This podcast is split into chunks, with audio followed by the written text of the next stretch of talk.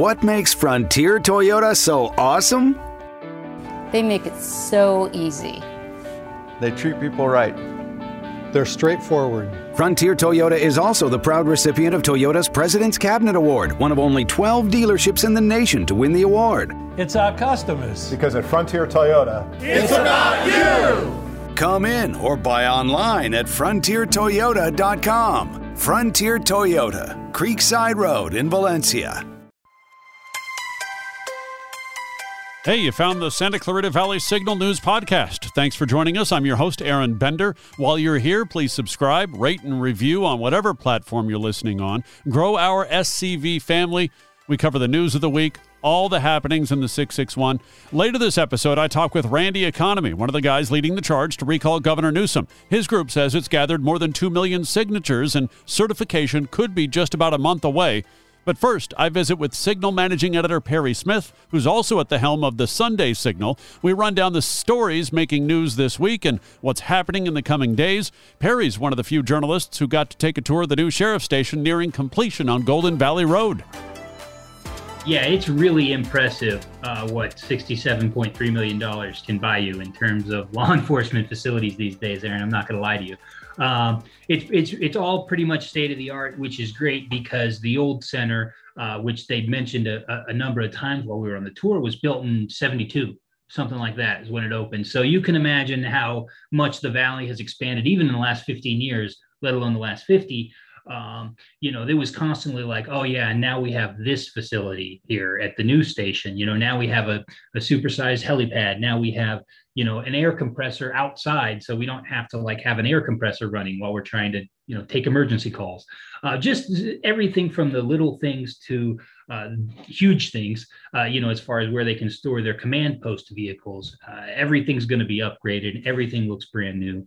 Uh, and it's really an impressive facility. And, and, and I think smartly they put it right in the middle of the valley there, um, off of Golden Valley, right by us actually, uh, which is going to be a huge huge help for their response time, I'd imagine. I'm reminded I've gotten two tickets on Golden Valley uh, as the as the motorcycle cops be sitting, going downhill. Oh man!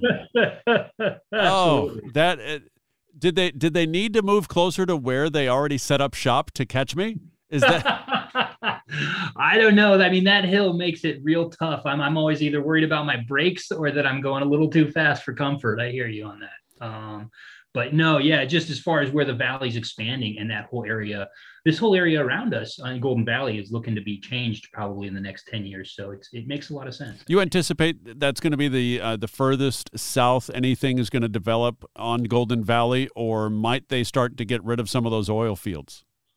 That's that's a heck of a question. I know they're looking at um, you know what for years they referred to as that quote unquote toxic donut hole in the middle of the valley, which is right around that area where they used to have munitions plants and and you know for years they had the leaching into the soil and you know they've cleaned up all the water and now they're trying to clean the property, uh, the final stages. So it'll be interesting to see as the whole property gets mitigated in bankruptcy, you know how that ends up. But I, I think you're right. I think there is going to be some development uh, around that area. If we look at this week's news, a couple stories really stand out. The local deputy involved in the release of the photos uh, from Kobe Bryant's helicopter crash.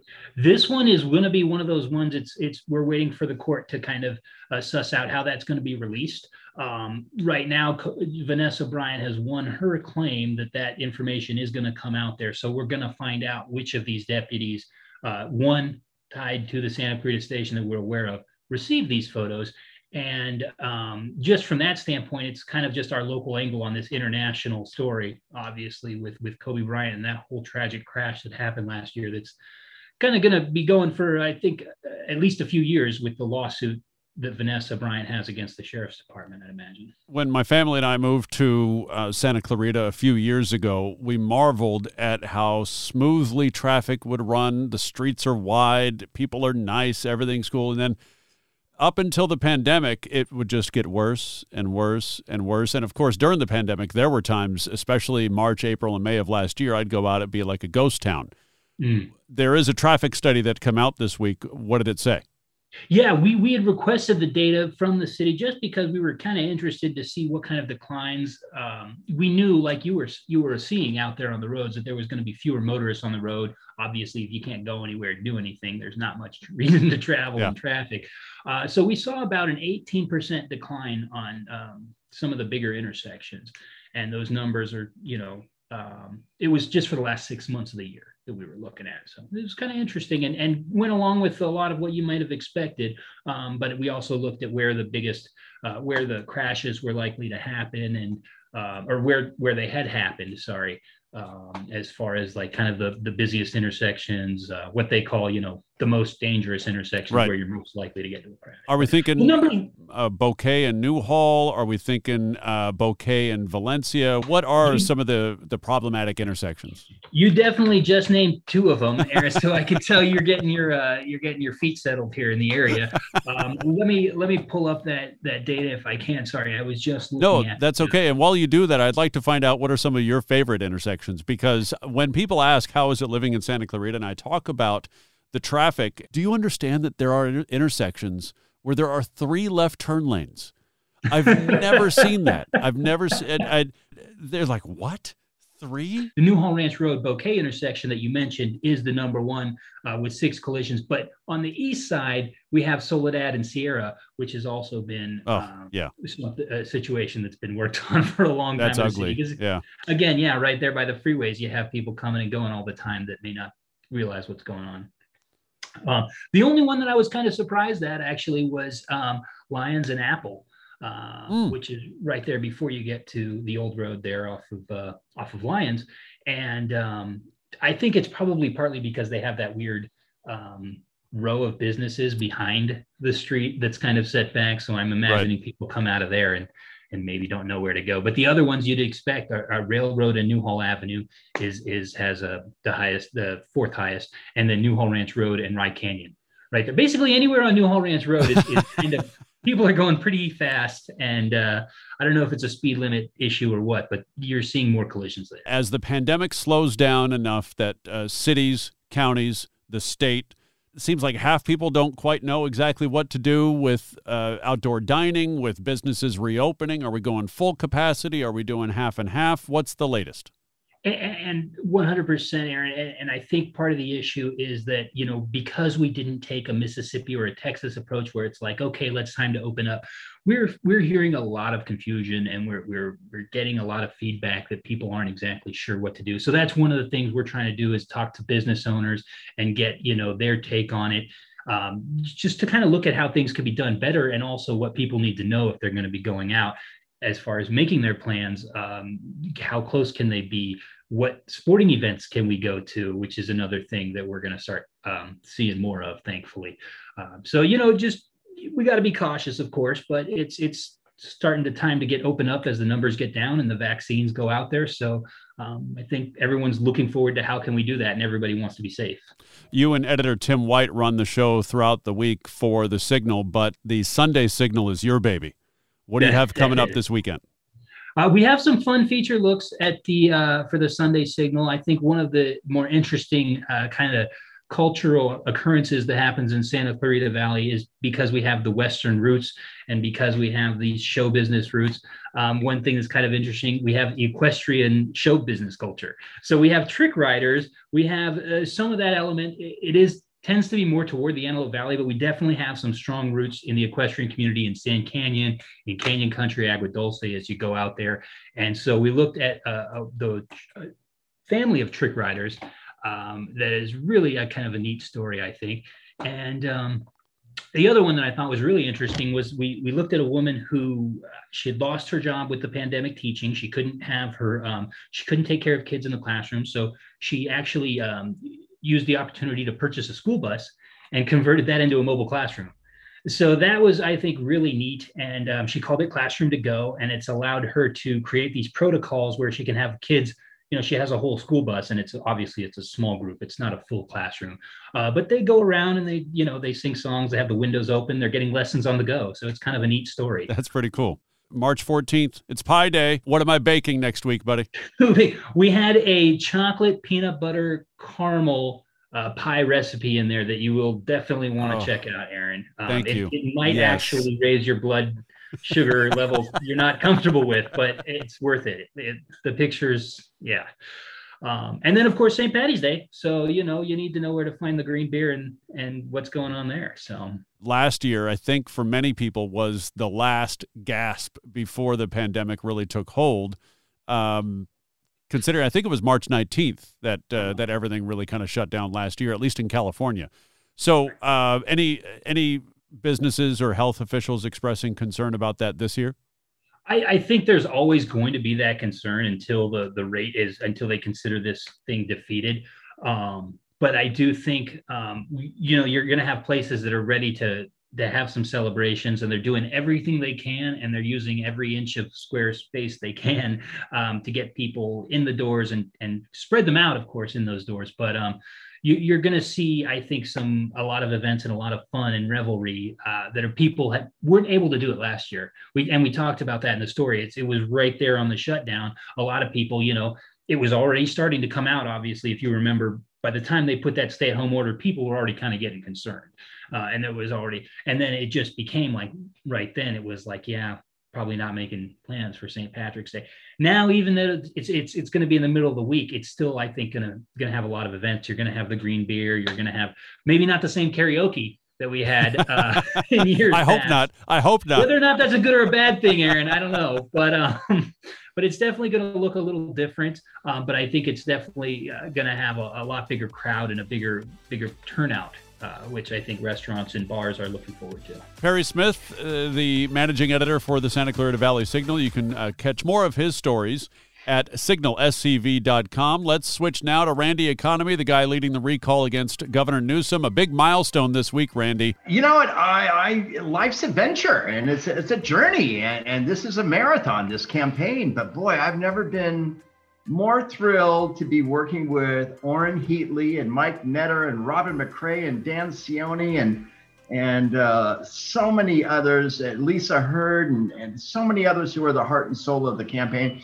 And they're all volunteers, and they came up with this idea, uh, you know, a year ago to kind of take California in a new direction. So they didn't do something out of the ordinary, but they have become extraordinary. And when I say extraordinary, they they formed a coalition. They they decided that they were not going to take the word no for an answer from anybody, especially from the political elite, who have stifled and controlled California politics from the top down and bottom up for generations. And so it was because of them and their ability to say, let's let's launch this all volunteer movement um, and let's see if we can get this done. And lo and behold, here we are, you know, 10, 11 months later with more than 2 million and 60,000 signatures uh, on the verge of not only making, you know, history as the largest uh, initiative in the history of American politics, um, but, you know, driven by citizens, but something that's going to really change the direction of California for, for this day forward. And for that, I think we can all be very thrilled and honored and blessed. And even if you don't uh, support the recall, at least you have to be able to have a lot of respect for how the people have taken this upon themselves to get this done. When you took this uh, on last year, as the pandemic took hold, what was your timeline to reach the threshold? I think it's what 1.8 million certified signatures need to be collected, give or take. Actually, it's a little bit less than that, Aron. It's 1,497,709, I believe, to be exact. Don't quote me on it, of course. Yeah. Uh, but no, we're, uh, you know, so like I said, this is the third time that Gavin Newsom has, uh, you know, there's been a recall attempt against him, a, a, a recall attempt against him since the day he rose his right hand and swore on the Bible on his left that he would uphold the the Constitution and laws of the state of California. And the minute he did that, he started you know his his disastrous rampage uh, on all of us. And you know when he decided to go ahead and you know free all the prisoners during the beginning of this pandemic um, uh, and lock down 40 million californians um, that was the problem. That was a big problem.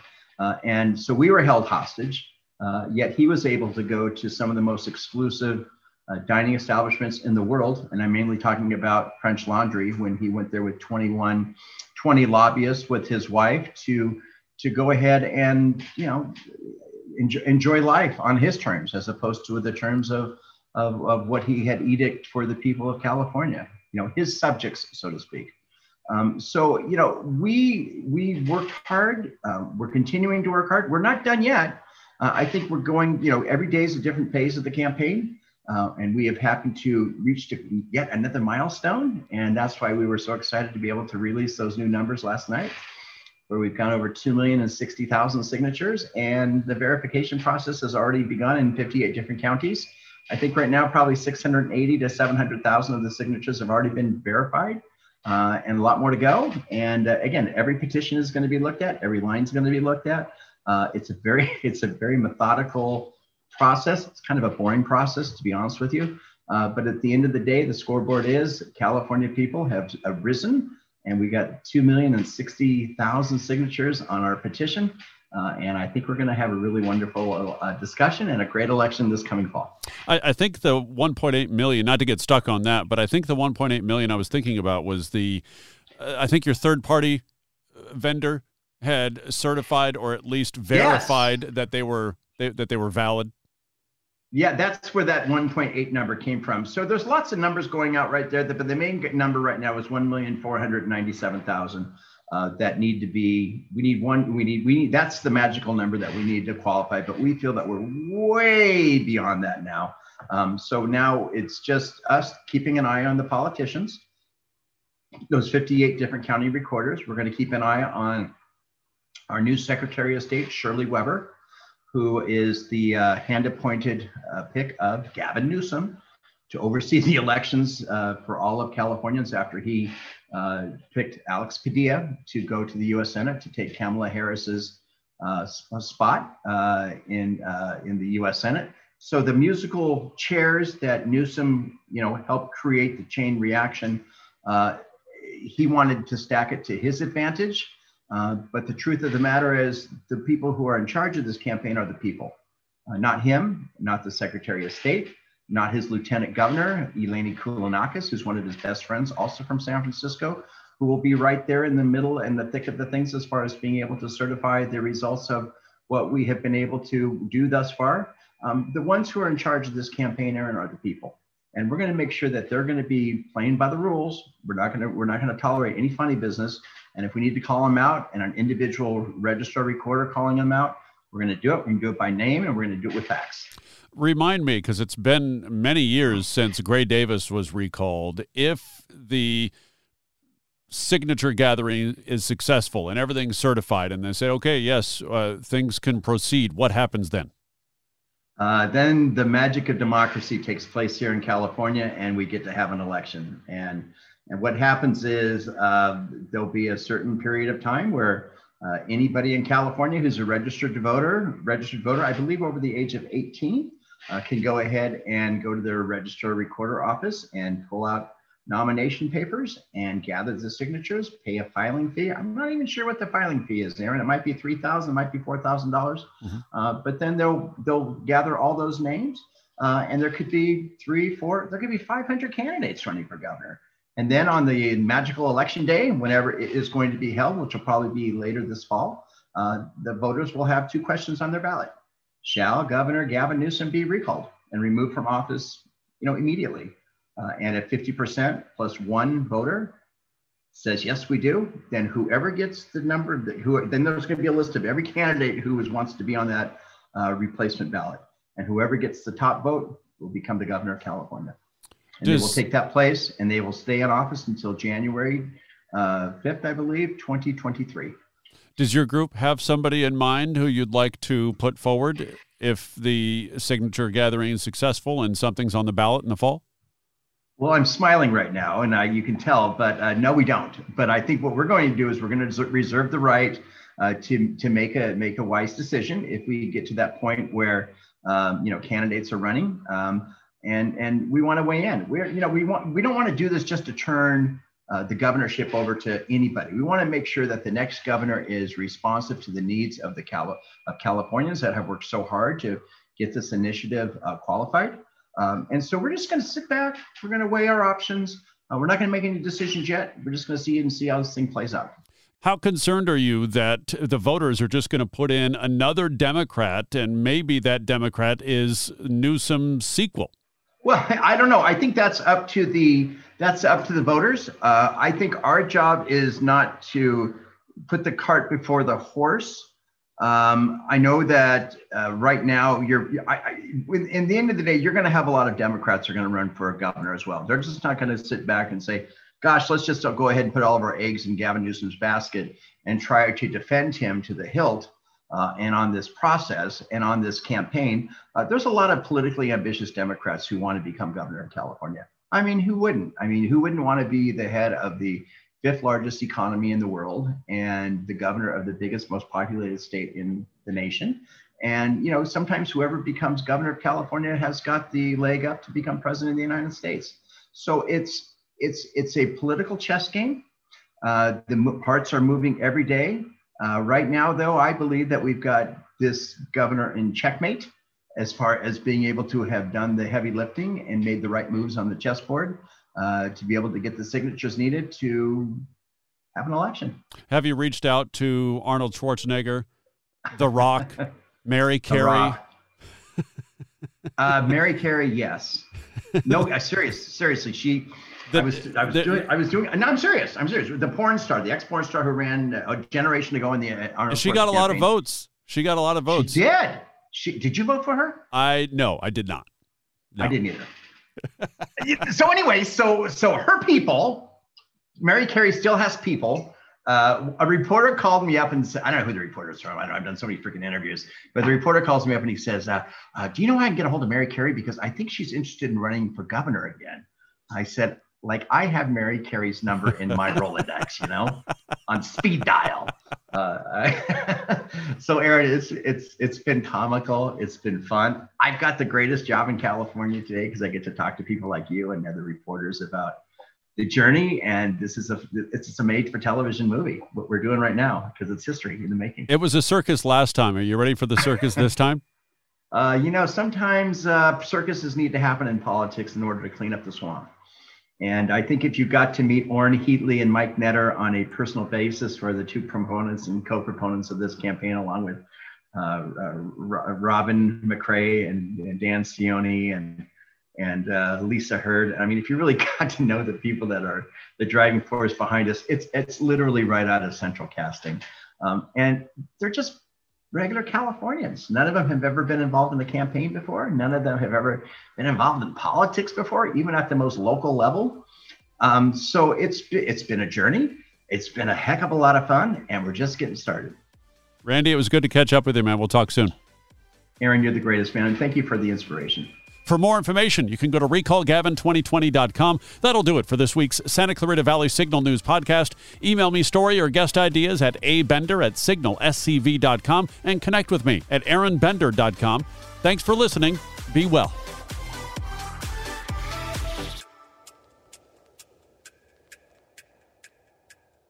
What makes Frontier Toyota so awesome? They make it so easy. They treat people right. They're straightforward. Frontier Toyota is also the proud recipient of Toyota's President's Cabinet Award, one of only 12 dealerships in the nation to win the award. It's our customers. Because at Frontier Toyota, it's about you! Come in or buy online at frontiertoyota.com. Frontier Toyota, Creekside Road in Valencia.